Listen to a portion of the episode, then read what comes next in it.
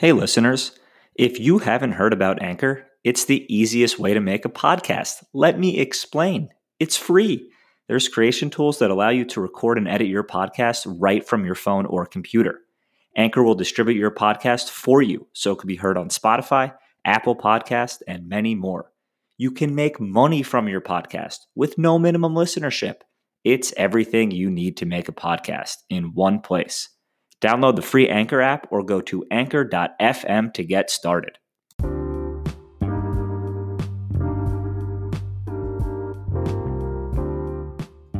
On this episode of Spilling Buckets, I am joined by Naod Mahari for some hardcore hoop talk. Some may know Naod from NMZ Hoops. I was actually introduced to his impressive NBA acumen in a clubhouse room. Enjoy as the two of us dive into a number of relevant NBA topics.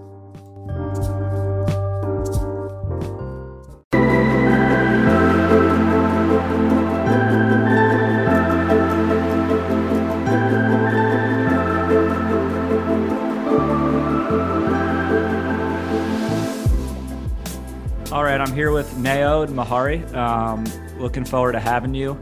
Actually, uh, found you on Clubhouse, then saw that uh, you've done some stuff with NMZ Hoops, which I believe you created. Um, if you can just yeah start off talk about NMZ Hoops and how that began and uh, what you're trying to do with that.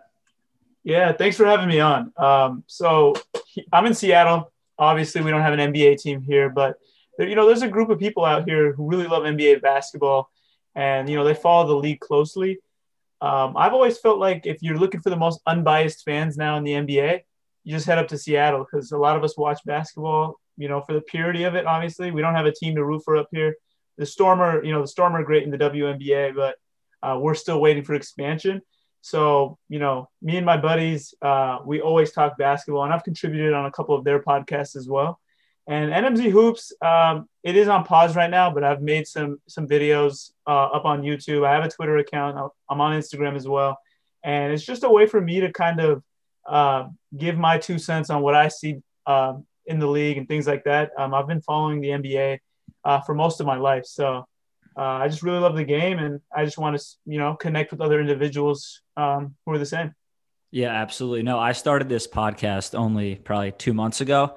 Um, I'm a big NBA fan myself, and I find that it's definitely hard to kind of find your niche and differentiate yourself in such a cluttered environment, especially with the NBA, um, given all the action on social media or YouTube. Um, and then I recently joined Clubhouse, where I first heard you and was enjoying your insights. I think Clubhouse is definitely a very interesting environment um, to get involved. Um, are you a big podcast listener? Yeah, you know, anytime I'm driving or heading anywhere, I like to listen uh, to what other people think. Uh, there's, you know, the analytics community. There's the people that are in the media, like Zach Lowe, the Lowe Post. Yep. Um, you know, different podcasts that I listen to. I don't. I wouldn't say that I have one podcast uh, that I stick to only, but I, I kind of just go around and listen to what you know everybody has to say. Ball don't stop. He has a pretty good podcast as well. So, yeah, I go around and listen to a couple different guys. Yeah, Zach Lowe's great. I'm a big. Uh I listen to the mismatch with the ringer, Bill Simmons, Russillo. Um, there's a lot out there, but one. no, what I find interesting about Clubhouse is because I've I've been playing a lot, playing around a little bit with it, and what I find interesting is if you if you raise your hand and are not called on, it can be frustrating because unlike a podcast where you know that you have no ability to get involved or share your opinion on Clubhouse, if someone's making points that you don't necessarily agree with and you've raised your hand but can't join, there's kind of this sense of frustration of I would love to counter that and give you my two cents. But I think just because you know you have that chance but can't necessarily get it, that's where some of the frustration comes. But I'm I'm curious to see um, where Clubhouse goes. I'm sure there will certainly always be a big NBA community there. Yeah, most definitely. You know, you get a chance to actually talk to some former players or people that work. You know, I think some of them work uh, at NBA TV and things like that. So people that are really close to the game and might have you know access to some doors you don't have and then you kind of trade you know exchanges. Everybody thinks a little bit differently there. So it's definitely cool to have you know 15 people in a room. And like you said sometimes you don't actually you know you get you put your hand up you don't get called on.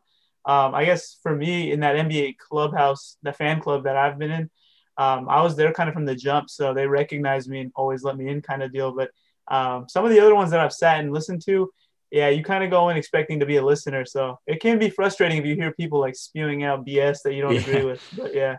Yeah, for sure. No, I mean, it definitely is interesting, but I mean, it's also fun. I mean, it's cool to, first of all, talk to people that you would never be able to interact with. I almost think it's more enjoyable to almost talk to strangers about the NBA where you can kind of get a different opinion than from your friends where you're hearing similar opinions. You kind of know where they stand on a lot of um, things NBA wise. And then also, I mean, it's, yeah, it's cool to join a room of seven, eight people. And then before you know it, you're sharing your NBA opinion with over a hundred people. But just to get into the NBA, um, are you a big League Pass guy? Uh, I do stream. I don't have League okay. Pass, but I do stream and I do watch. Uh, especially now in Seattle, a lot of us are working remotely. You know, yeah.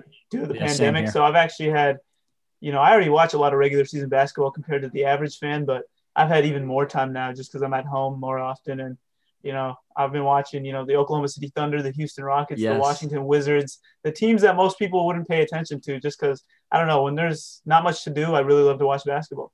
Yeah, for sure. No, a lot of my because no, I've been I've been home too the past few weeks and sometimes it's difficult to navigate exactly which games you want to watch, uh, trying to watch the end of games rather than the first quarter of a great matchup, watching the fourth quarter of um, a less uh, popular matchup. For example, last night, the end of the uh, Pelicans Blazers game was a great watch. I mean, any Blazers game right now in, in Dame time is pretty much must watch. But no, it's definitely interesting to try to navigate. And yeah, I mean, there are certain teams that no one pay attention to. I think we'll get to the Thunder later on, but just watching um, watching the Blazers game last night against New Orleans, and I I wanted to pose this question or more of a statement, really. If you don't like this player, you don't really like basketball. And the guy that I was going to state was Damian Lillard, just a guy that says all the right things. I heard him say a few days ago because he never really showed, he never really, he's pretty even keel after all these big shots that he'll hit. And he was saying how his, uh, his dad said you got to always act like you've been there before, and you really see him embody that. So, Dame Lillard is one of those guys where if you're not a fan of what he's doing, then I mean, you're probably not the biggest fan of the association in general. Yeah, most definitely. I think in today's um, you know player empowerment driven era, uh, we see a lot of guys taking control of their future, and what that really means is if we're not winning right away in a small market team, I'm off to you know one of the five or seven big, bigger markets where I can team up with other stars and you know get a chance to compete at the highest level. But Dame is just kind of like a throwback in terms of you know I'd say him and Giannis are the two guys right now that are kind of in the lead for committing to small markets and producing at an MVP level. Um, and Dame is, you know, he's pretty vocal about he's not leaving Portland, or at least not anytime soon. So um, definitely commendable in that in, in, that respect. And you know, the Blazers, you know, I don't know, for the last 50 years have been dealing with injuries. It feels like, yeah. and every year someone's out for them. And you know, Dame keeps them competitive. Uh, we saw last year in the bubble, you know, they gave him a shot and they had to you kind kind of win a lot of must-win games down the stretch. I mean, they had pretty much 15 straight playoff games if you really think about it and you know Dame was going for 50, 60, you know whatever it takes. So definitely uh, a lot of respect to Dame, and I don't know if you just saw the All Star starters got announced. Yeah, I saw that. Dame off. So. He got robbed. Yeah, I wanted to quickly go over that. Actually, I just saw that that was tweeted. It's a good point to just go over that. I saw that. So for the East, just announced as Irving, Beal, Giannis, Durant, and Embiid. I was kind of surprised to see Harden left off. I don't know. Do you think he was somewhat penal? Well, first of all, do you think he should have been there over Kyrie? I know Kyrie efficiency wise is having an otherworldly season. But you think, well, I guess so. So is Harden. Realistically, he's having career numbers as well. But you think Harden was somewhat penalized for the way he pushed himself out of Houston by the voters? Um, so I, I thought it was interesting when they put the little graphic up. I don't know if you saw this, but it was saying how the fans voted, how the players voted, how the media no, voted. And for the media, the Brooklyn Nets were re- uh, ranked lower each in each category, all three of their players, than they were by the players and the fans. Uh, so you know the fans are always going to love those guys, especially because you know Kyrie, James Harden, and Kevin Durant have been you know big, big time players for you know a long time. They have that track record. Their peers respect them, but it seems like the media. I don't know if it's they don't like that they're all teamed up together or just statistically they look a little bit down, but yeah, James Harden is playing, you know, phenomenal basketball. You know, he's actually shooting 50 40 90 since coming to Brooklyn. Yeah. And that gives them three 50 40 90 players. So, which is unfair. Um, yeah, exactly. and and Joe Harris is a better shooter than all of them. That makes it even yeah. scarier. But yeah, no. James Harden on the court, I think has been you know phenomenal. I think one thing that makes it difficult though is uh, mid-season conference switch. Uh, James Harden joined the East, uh, you know, 10 to 10, I want to say 10 games in. So he's only actually played about nine or 10 games in the Eastern Conference. So it's hard for fans to just vote him in. He got third across the board from fans, media, and um, Harden did the media, yeah, fans, media, and the players voted him as the third guard. So it's okay. not that he wasn't recognized; he just you know fell behind. Yeah. Bradley Beal got first in all those categories, though. So finally, I mean, you know, it's an interesting point you make about the difference between the fans, the players, and the media. I wonder if there's um, a good amount of weight put on game count, just because we know that with, with uh, Durant, not his fault. Irving had a situation; he missed a lot of games. Um, so I don't know how much weight's being put into that. I mean, it's I do think that yes, he got traded midseason. I think that there's probably some reluctance just given the way that he left Houston to maybe make him start. But at the same time, you can't go wrong with with any of those guys. I mean, it was either Irving or Harden. Beal was a lock, so it's interesting. And then on the West, yeah, you said Dame got robbed. It was Curry, Luka, LeBron, Kawhi, Jokic. Um, I think there the only real question is Dame. Yeah, I think both conferences, the front court was kind of kind of a lock, especially because AD's injury and you know he hasn't been playing up to par, at least to AD standards. So yeah, the backcourt, I, I saw that right away. I, I saw this coming like two weeks ago. I was like, man, there's three guards putting up, you know, big numbers, but the fan vote has Luka so high. And you know, the Mavericks, for whatever reason, you know, COVID, injuries, whatever, they haven't performed to the standard we'd expect from them. And coming into the season, Luka was, you know, being pinned as a potential MVP candidate. Um, that's kind of, you know, that's kind of simmered down in recent weeks because the Mavericks, you know, aren't performing up to par. But you know, Dame and Steph, you know, their teams are dealing with injuries too, and you know, they're playing elite basketball. So I think Dame and Steph were more deserving, but I, you know, like usual, All-Star starters uh, 50% of that comes down to fan vote. So it is a popularity contest most of the time. So I can see why Dame was left off. I don't necessarily agree with it though. Yeah, especially when Luka's getting the global vote too. You'd have to imagine that helps. But I mean, well, yeah, I mean, granted, this is it's also interesting because I was looking at the East, and other than Beal, I mean, you're just getting the players from the top teams in the conference. Um, less so in the West with Luka. I mean, really, it's just it's just Luka. I mean, Curry's obviously has him as an eight or a seven seed right now, and is as we've heard plenty of times, putting up the same numbers he put in his MVP season in 2015. Do you do you think Steph's an actual MVP candidate? I know it's tough given the record, but just the way he's playing. Yeah, I heard. Uh, I heard on Clubhouse there was there was a uh, not interrupt. There was a forum where a bunch of people were adamant that he was the MVP. I, I personally don't agree, but I definitely I think there's a case to be had. Okay, so you were actually on that one. I was actually a member uh, of that of that uh, discussion, yeah. and I actually t- you know I gave my two cents, and here's what I said. I said to be an MVP historically, you've got to be on a team that wins 65, preferably 70 percent of the team uh, the games, right?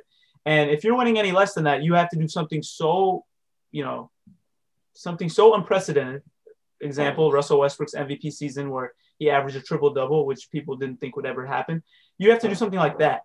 Um, I like how Steph's playing. He is playing MVP level basketball, but uh, oftentimes, you know, your supporting cast not playing up to par and you, you know, going down in the standings will cost you an MVP. And you know, to keep it consistent, we gotta we gotta remember Steph Curry was handed an MVP in 2015 uh, his and this was before his 2016 campaign where he you know he took it up another level. But in 2015, he had you know he had modest stats from an MVP, but his team did so well. I think they won 67 games that the best player on the best team narrative won out. And we've seen that with Giannis. We've seen that with James Harden 2018, where there might have been guys who were more valuable per se to their teams, but since their teams didn't perform at a high enough level, they weren't they didn't they were maybe finalists, but they didn't garner uh, real consideration to win it. So I think for the sake of consistency, which we always ask for as fans, we can't flip back and hand a guy MVP that's an eighth or seventh seed, considering we've been handing MVPs to the best player on the best team, you know, for pretty much the last 30 years, with the exception of Westbrook, you know. So I think it's between personally, right now, I'd say it's between Embiid and LeBron because those guys are playing at high levels and their teams are up there in the standings. Yeah, no, I agree with you. I mean, if Steph's going to win MVP, granted, he's obviously putting up great numbers. He'd have to be putting up historic statistics if they're going to be a team that's slightly above 500. I mean, I currently think I currently think it's LeBron. I've heard the thought of basically ever since he's been in the league, it's LeBron's unless someone else takes it away from him and has some special season, whether it's their team um, having a certain amount of wins or that player putting up um, insane stats. But at the same time, I think with the Embiid LeBron argument, not to get too hung up on the MVP talk because I think it's overdone a little bit, but LeBron is, I think there's got to be something, there's something that has to be said about the fact that he's played every night and Embiid is often taken off the second night of a back to back. Their team, we'll see how the Lakers fare. We'll get to this later without AD. Lakers are probably in a tougher conference, uh, better record. So I think unless one of Embiid or Jokic, if their teams don't take the leap or if their stats don't become even more otherworldly, then I think it's it's LeBron's to lose at this point and and given what he said to the media at the end of the uh, finals, where he kind of kind of framed it already for him. Yeah, it feels like LeBron hasn't won an MVP in forever, and it, I think it's been seven. I want to say it's been eight years actually, 2013. And yeah, I think here's what I say: if nobody, I, I personally think LeBron may be leading the race, but I don't think anybody has put themselves so far ahead where nobody could catch up. But if it stays this way, I think the narrative is kind of going in LeBron's favor, especially with AD going to be missing a month or two. If he keeps the Lakers competitive in that, you know, one, two seed range, because the Utah Jazz are playing out of their minds. But yeah. if he keeps the Lakers up to par with the Clippers and the Jazz, which is, you know, kind of a tier above everybody else in the West right now. If he keeps them in that, uh, you know, that upper echelon of the Western Conference, yeah, I do think it's his MVP to lose. Uh, partially because Embiid, his main com- competition right now, he misses a lot of games. And I think in the yeah. end, the voters might hold that against Embiid if he sits out 10 to 15 games. And I, I think I heard a stat today. He's never actually played more than 64 games in a season. So um, we'll have to see if Embiid plays enough to actually, you know, qualify for this award. Yeah. I mean, I think if Embiid was playing every night or only missing a few games, it's pretty much a toss up. Watching them last night, I know they almost blew it against Houston, but his his mid-range game is completely unguardable at this point and for a guy his size to be shooting 85% from the line he's he's completely unguardable. So we'll see what happens with the mvp race. But to your point with lebron and the lakers he's already been playing concerning amount of minutes for someone his age. We know that lebron is you can't compare him to anyone else as far as his um, ability to stay in shape and on the floor but watching the lakers i'm a big lebron guy and i'm while I'm enjoying what he's doing, of course, there's a part of me too that watches these games and says, oh shit, LeBron played 38 minutes tonight. Can he really maintain this for a full? At some point, at some point, there's going to have to be some fatigue. And of course, you don't want that to be in May. But at the same time, the Lakers, while we're on them, they probably only really are concerned with what uh, if they're a four seed, that's probably fine. As long as they have AD at close to 100% by May, that's got to be the goal, right? Yeah, absolutely. I, I don't personally think AD should come back until he's 100% healthy, Agreed. fully ready to go.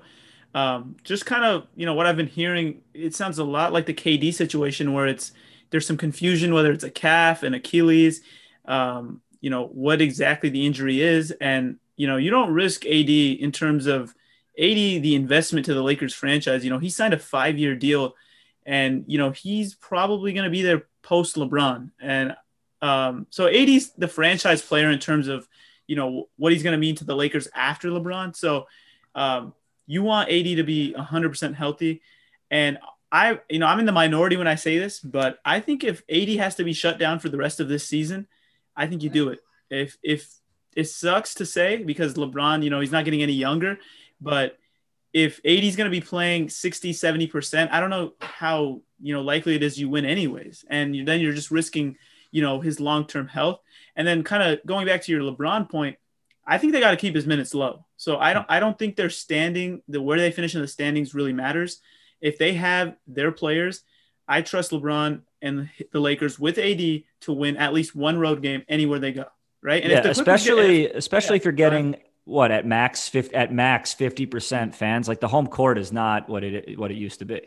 And I think a, another point to that is if the Clippers finish at one or two, and you meet them in the Western Conference Finals, you're playing at Staples anyways. So you can let them do the work for you, kind of, as long as you take care of your first round opponent, you know, then and maybe the Jazz. But I'm, I'm taking the Lakers in any of those matchups as long as they're 100%. So the first thing you should do is make sure AD's okay and get LeBron's min- keep LeBron's minutes where they're at. And I mean, credit to Rob Pelinka, um, you know, Dennis Schroeder and Montrezl Harrell, those pickups are going to matter right now because both of those guys are talented scorers. You know, they were finals for six men of the year.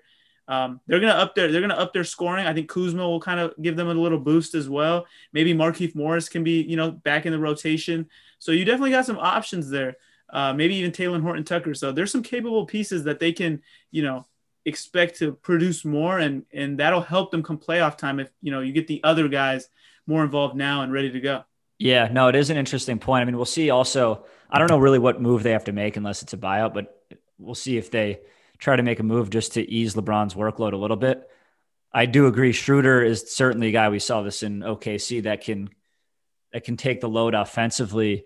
It's an interesting point though you made about uh, sitting down AD if he can't play for the rest of the season. I understand that long term. I just think, and not that you're wrong. I just think that it's any. This is another year, right, where we feel like LeBron, amazingly so, he's still in his prime, right?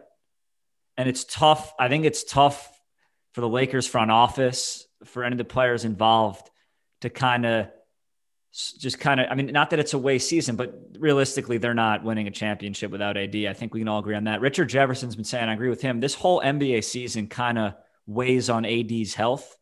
Because if the Lakers are fully healthy, we think, at least I think they're the best team in the league, maybe the Nets. Um, that's another point I wanted to get to while we're on that. Let's move on to the Nets.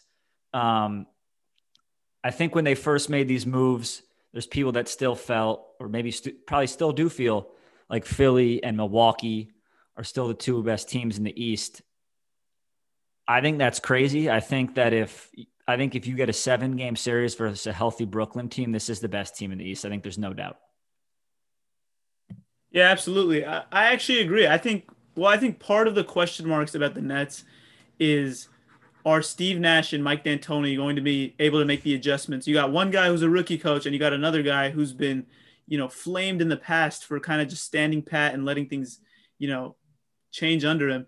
So I think those questions might be, you know, there might be some merit to them. But one thing I will say is Mike D'Antoni and well, Steve Nash and Mike D'Antoni in their previous, you know, experiences have never had this talent to put into this system. So what they're doing is, you know, putting, you know, three of the best shot creators in the NBA, as we alluded to earlier 50, 40, 90, all of them. You got Joe Harris, you got Jeff Green, who's playing.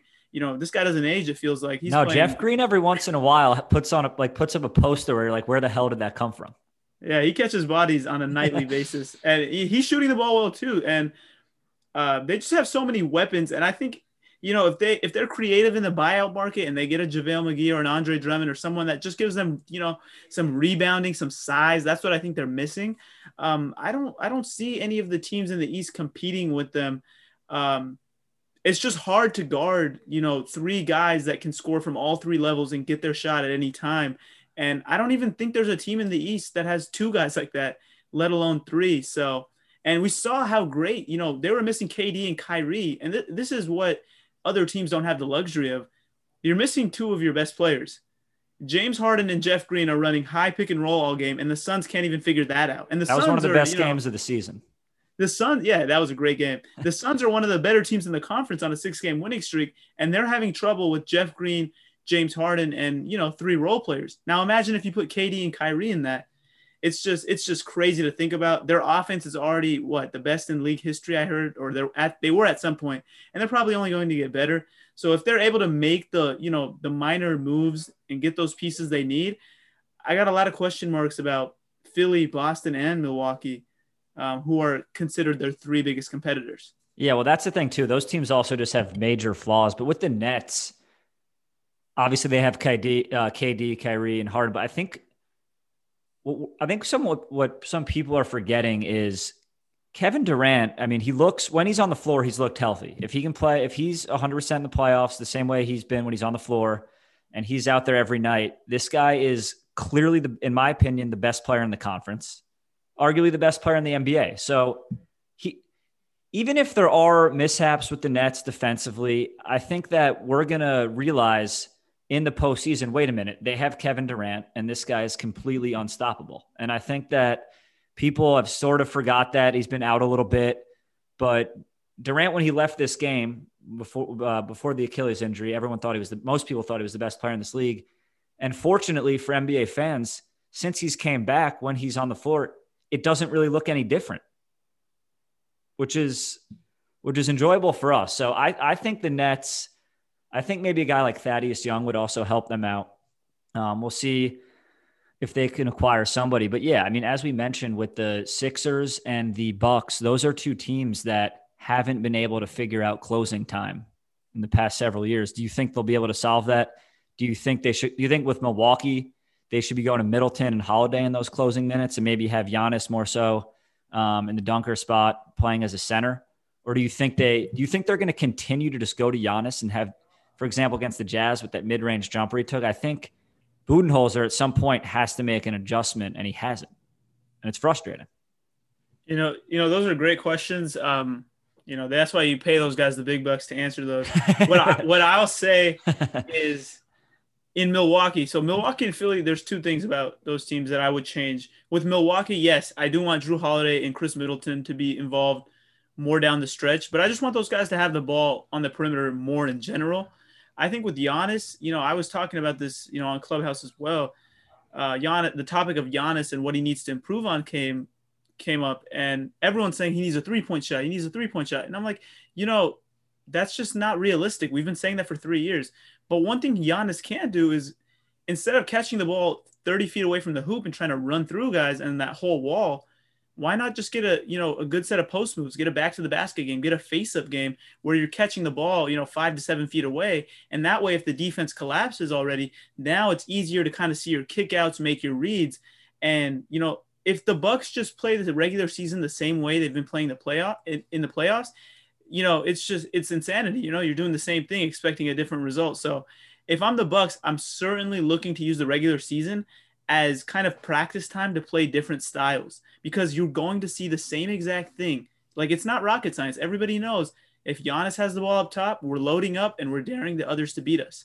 But if you put Giannis in different spots, get him underneath the defense, you know, get him on the block, get him catching it down low, you're going to put the defense in really tough spots because he's still a great finisher with or without a running start. So, yeah, no, uh, I, I totally agree. And I mean, he's we know he's not a great free throw shooter, but he's shooting 70% from the line. It's good enough if he's a guy that can get to the line double digit times a game, which would be an easy feat for him if he's in the post. I also just think that they often underutilize Middleton. I saw two nights ago, I think he took, or maybe it was last night, he took like seven shots. And he's another guy that's putting up career numbers. I think he's got to be utilized more. He's gotten better every single season. Um, I mean, hopefully, a guy like Jrue, I think a guy like Jrue Holiday will help them a little bit in late minutes and obviously will help them defensively. But I agree with you. If they continue to go with the same strategy, we're going to see the teams build the wall and we're going to see the same upsetting situation with Giannis where he either can't get past the second round or, or gets embarrassed in the conference final. So we'll see there. Um, I wanted to ask you, you, you mentioned the Jazz. Do you think, I know they, they have the best record in the league right now. They've impressively been continuing this streak without Conley who has the sore Achilles, which is a bit a bit concerning too. You think the Jazz are for real? You think that a fully healthy Jazz unit could give either of the LA teams, specifically the Lakers, a real series in the playoffs? Yeah, so the Jazz, you know, the Jazz are interesting because we can't dismiss them anymore. You know, 20 out of 21 wins, you know, that's big time. And they've been, you know, they've been winning these games decisively as yeah, well. Yeah, I saw they were 19 and 1 against the spread in their last 20, which is absolutely ridiculous. Yeah, I saw that too. And 16 of those wins were double digit wins. So, you know, the Jazz, you know, they're playing, you know, phenomenal basketball, both ends of the floor. You know, I think they're top five on in offensive and defensive efficiency. Um, they're the best three point shooting team in the NBA. And, you know, you got two rim protectors. So you've got a full 48 minutes of rim protection you know, Mike Conley playing like the Mike Conley we expected him to play like last year. That's a big reason why they're back. I think Bogdanovich was out in the postseason. People kind of forgot about him. Joe Ingles gives them another secondary creator. And Royce O'Neale, you know, he's a very good, you know, perimeter defender and he's knocking down his shots. Um, the two things I do have question marks about the Jazz, uh, specifically about matching up with the Lakers, I don't know who's going to guard LeBron on that roster, right? If AD's back, the Jazz have already had trouble with AD You know, as good as Gobert is, AD has been, you know, he's a matchup problem for everybody, but still, Gobert hasn't experienced much success head to head against AD. And yeah, then with and Jokic LeBron, ate him up too. Yeah, good point. And with LeBron, you know, LeBron's 6'9, 250. You know, Royce O'Neale, you know, is only 6'4. So I, I don't like that matchup if I'm the Jazz. So if I'm the Jazz, the first piece I'm looking to add is kind of one of those bigger wings um, you saw it in that conference final series. Jerami Grant was kind of able to switch back and forth between LeBron and AD. Um, they need somebody, you know, you're not going to find Jerami Grant at this time of the season, but you need somebody similarly built like that, where you have, you know, the matchup, the size and athleticism to kind of at least try to slow him down. Um, that's my biggest question mark for the Jazz. Um, as it pertains to just them playing, I don't know how much of this hot shooting they can sustain. And when that kind of slows down, my question is, you know, who's gonna, you know, I like Donovan Mitchell. He's, you know, he's a very talented player. I think he can create in those tough situations. Your second guy is looking maybe to be Jordan Clarkson. So that I think that's the main question mark with everyone. Do we trust these guys in a tight situation? Yeah, that's exactly what I was going to say is that they don't really have that second guy that you can fully trust in a playoff series. I think almost in an ideal situation. I mean, Mitchell's still young, but I think on a championship team, he might be your 1B type of guy offensively. Um, but no, I mean, it'll be interesting too to see if any of these teams at the top of these conferences make a make a move that makes a real difference. Um, I don't know who's out there. I mean, you never really know until you hear about it. I mean, there's guys. This is probably unrealistic, but there's guys like Lu Dort that would make a huge impact on any playoff team.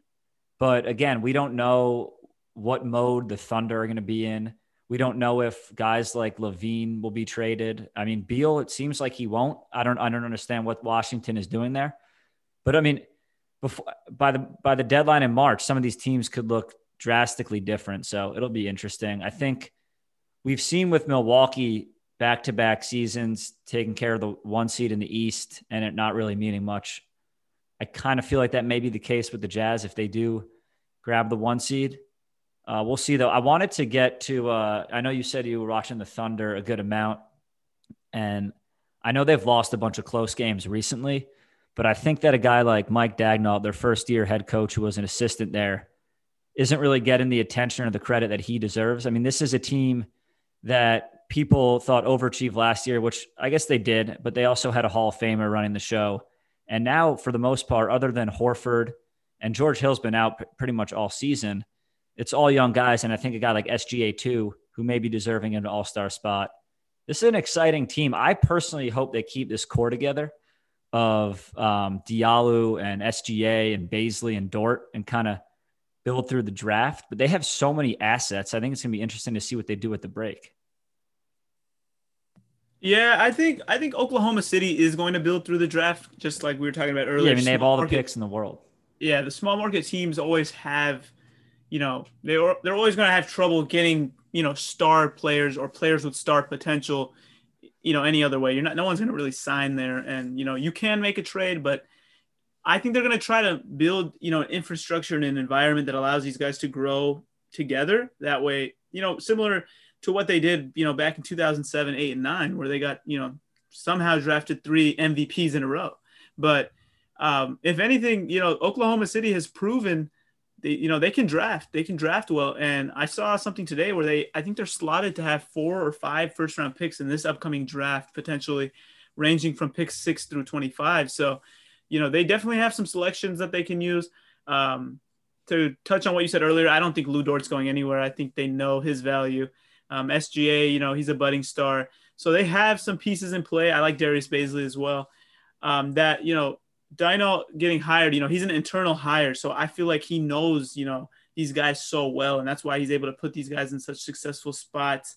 Um, I'm blanking on the point guard's name. Oh, Maledon. I, oh, Maledon. yeah. He's played some yeah. good spot minutes when SJ. I like him. Out. I like him too. Yeah. So they definitely have, you know, a collection of young pieces. And even and uh, so, Kenrich Williams has played some good minutes. All those guys. Yeah. You know, when and, you uh, play uh, free, when you play free and without pressure, there's no expectations for them um, that's what happens. And I think this group in particular, why I like them so much is they actually ha- got a taste of playoff basketball. You know, some of those guys played in a tough, grueling seven game series. And I think what people, most people don't realize is a rebuilding process usually doesn't move this fast. You know, you look at the Minnesota Timberwolves, they're still terrible. And I think the Oklahoma City Thunder have a younger, I'd say less talented roster at the moment, but they're I think they're ascending at a better rate. So that's a credit to the coaching staff, you know, the organization.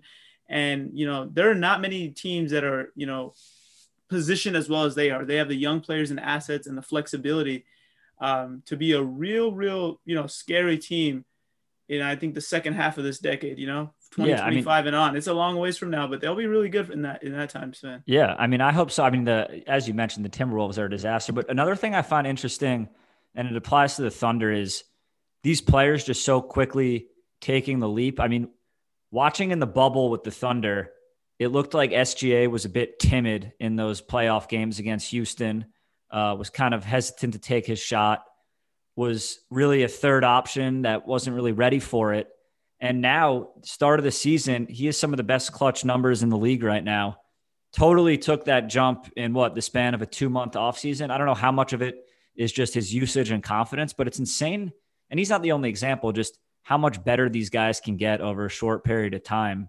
Um, and he's one of those guys that I've noticed. I mean, he he looks, as you mentioned, like he's a future superstar in this league.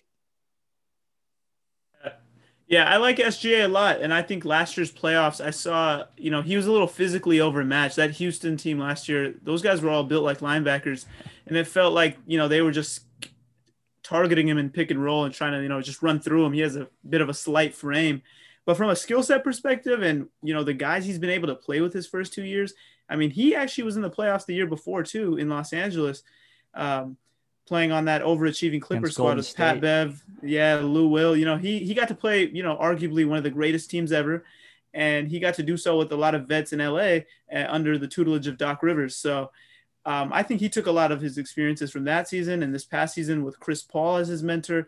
So I think SGA is, you know, a very, very seasoned young player, and I think that that bodes well for him being the leader of this of this young group going forward. He's seen a lot for your average 21 year old NBA player. Yeah, no, that's a great point. I mean, he got to witness uh, Durant put up those 50 point games, and that when they took him to six games, they had no right doing that. I mean, yeah, he's been on back to back teams that have extended series where they had no right going six or seven games. I wanted to move on to the Pelicans. That's a team that I've been watching a lot. Um, early on in the season, I was criticizing Zion for his defense, and while he's still struggling there, his offensive game, I mean, there's so much pressure on Zion overall, but just watching him recently, the guy could score whenever he wants. Last night at the end of the game, he was getting to the rim at will. He was hitting, he hit all of his clutch free throws. So I think a lot of us, I don't want to say t- are taking him for granted because at Duke we saw what he could do defensively and what he can do rebounding wise, and we're not really seeing that yet. But at the same time, I mean, this guy's putting up pretty historic offensive numbers, especially from an efficiency standpoint. Have you been? Uh, what do you think of Zion so far? Yeah, I think Zion. What's so interesting about Zion is he looks nothing like the players that are taking over in the NBA right now. We see so many guys six seven through six nine that are shooting threes. You know, they're switchable, long and like lengthy. Uh, Zion's an absolute force because he combines you know sheer size with you know nimble, quick movements and just explosive athleticism. Um, Zion's an unstoppable force, especially in the paint. I think the other night uh, they were playing Memphis and they gave him 144 and a lot of that had to do with zion's gravity you know they were having a ball screen with jj Redick on the wing and it would just you know the unwillingness to leave Redick, you know who's the team's best shooter totally collapsed the defense just because zion would get into the key and if he gets a full head of steam there's no stopping him you know he catches the ball down low there's no stopping him so i like how uh, van gundy's utilizing him in that respect um, if i'm the pelicans going forward though you know my one critique of the team um, is you got to modernize your approach a little more. I don't like that the team starts so many poor outside shooters in one lineup. For Zion to fully, you know, maximize his potential, you see what they did with Giannis. They put four guys, you know, Brook Lopez is chucking 30 footers to make space for him. You need to do that for Zion. I don't like the Eric Bledsoe, Lonzo ball backcourt with Steven Adams underneath. It's just, you're not letting Zion, you know, you're not maximizing Zion in that situation. But you know, if they address that personnel, I think Zion. This this might be a take that not many people have said, but I think Zion could be a future scoring champion. like a, he can win a scoring title just off of sheer domination, much like you know Shaq in the early 2000s, because there's just nobody that can stop him. Yeah, I mean he's that's an interesting take. I mean he's I agree with you on the spacing too. I mean he's averaging 24 a night. I'd be curious to see how many shots he's taking each night. I would I would imagine that it's pretty low compared to other guys averaging near that amount per game. But yeah, I agree with you too because they're starting Steven Adams, which I understand. I think we've kind of learned that Zion, at this point in his career at least, is not really a viable guy to be to be your anchor on defense or be covering other big men yet. But at the same time, I think they're best off, and I'm not saying it's easy to find a center similar to Brook Lopez and a guy that could defend but also stretch the floor because when Steven Adams is in there, there's no space in the paint. So I don't understand that fit. And yeah, even though uh, Bledsoe is shooting, I think he's shooting 40% from three, and those those have got to all be wide open threes because his career would tell us he's not a good three point shooter. I know Lonzo's picked it up recently, but I know I agree. I don't think they're utilizing him the best way they can. But it is scary too to think like what happens when this guy develops a right hand, develops some more advanced post moves, increases at the line. I mean, he is so raw and I think that all of us kind of expected him to come in the league and dominate. So we're taking this for granted because people still want to complain that he needs to lose 20 pounds. And I may be one of those people sometimes because I think that that would suit him um, more so defensively because he still, as you mentioned, has that first step. It's almost like Harden, who a lot of people think is out of shape. Harden, as we saw against Phoenix and we've seen his whole career, can get by anybody whenever he wants. So um, it'll be interesting to see Zion. I'm also a big Brandon Ingram fan. And there's people that don't think that him and Zion are necessarily the best fit together. Um, do you think the two of them have a future together? Or you think that there's maybe a better co-pilot for Zion? I mean, I, personally, I'm not giving up on Brandon Ingram. Just yeah, because, no way. You know, there's a short list of guys under the age of like 25 that are as good at shot creating as Brandon Ingram. You know, you're looking at maybe Jayson Tatum, Jaylen Brown. Like he's right if he's not that level, he's the next thing to it.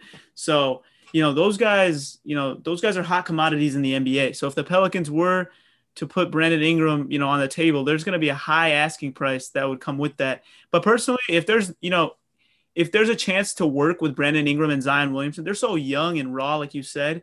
You know, you can improve, you know, with attention to detail and a feel for the game. These guys will be able to play next to each other. I think what you should focus on is what you put around them as you mentioned. You know, Steven Adams is, you know, he's a bruiser, but, you know, maybe can you maybe get Nikola Vucevic from the Orlando Magic, a guy like that who maybe, you know, slides in, fits a little bit nicer, uh, gives those guys some space to operate. Because Brandon Ingram, he has improved his three ball a lot. Yeah. Um, but I think ideally in a starting five, you don't want Brandon Ingram as your your best three point shooter because I like Brandon Ingram kind of getting in between the seams, you know, getting through tight spaces, giving me some, you know, mid range shots, getting to the rim using his length. So, for even for Brandon Ingram, I want him to have all the space in the world to slash. So, I think it would be a crime to give up on those two as a pairing before you kind of got all the right pieces around them. So, uh, I would definitely not touch that. I think they have their two franchise cornerstones, if you were to ask me. And I'm interested to see the progression of Kira Lewis Jr. Because yeah, I did, like him. I like him a lot. He's a really good athlete. Um, if he's able to pick his game up, you know, it sounds like Lonzo Ball is becoming expendable. So we'll see. Yeah, that's what I was going to ask you next. Cause yeah, it sounds like Lonzo's on the market. And one of my first thoughts when I saw that is, will we see Lewis get more time, or even a guy like Nickeil Alexander Walker who couldn't get off the bench last year, who's had some good games. They have so much young talent. I mean, recently Redick's gotten more play. I think to your point because he does play well with Zion in the dribble handoff game too. But at the same time, yeah, they almost have they have too many riches in the uh, with their point guards. And Lonzo, I think he can be an asset in certain places like Chicago, who, who we've heard is a suitor who doesn't really have a guy that could run the offense. I don't think Coby White's really that guy. I think he's more of a score first guard. But I don't know. I mean, I want to see what the Pelicans do. It's obviously early, but at the same time, you don't want to sit back and be too patient with this window. You have two great offensive players. The concern, though, is the defense. I think that's kind of why they're trying to surround him with guys like Bledsoe, Adams, and Ball, who are considered good defenders. But watching the Thunder, I mean, sorry, watching the Pelicans, they give up wide open threes on basically every possession defensively, which is frustrating because they're one of the better offenses in the league, too. So we'll see what happens there. I wanted to ask you a uh, on a separate note there's been a lot of different uh, national broadcast crews this year, just given the remote broadcasting um, ability to pair different people. I've been a firm believer for the past few years that I think the finals group of Breen, Van Gundy, and Mark Jackson. I think Mark Jackson is a little past his heyday. I don't know if you're in the same belief as that.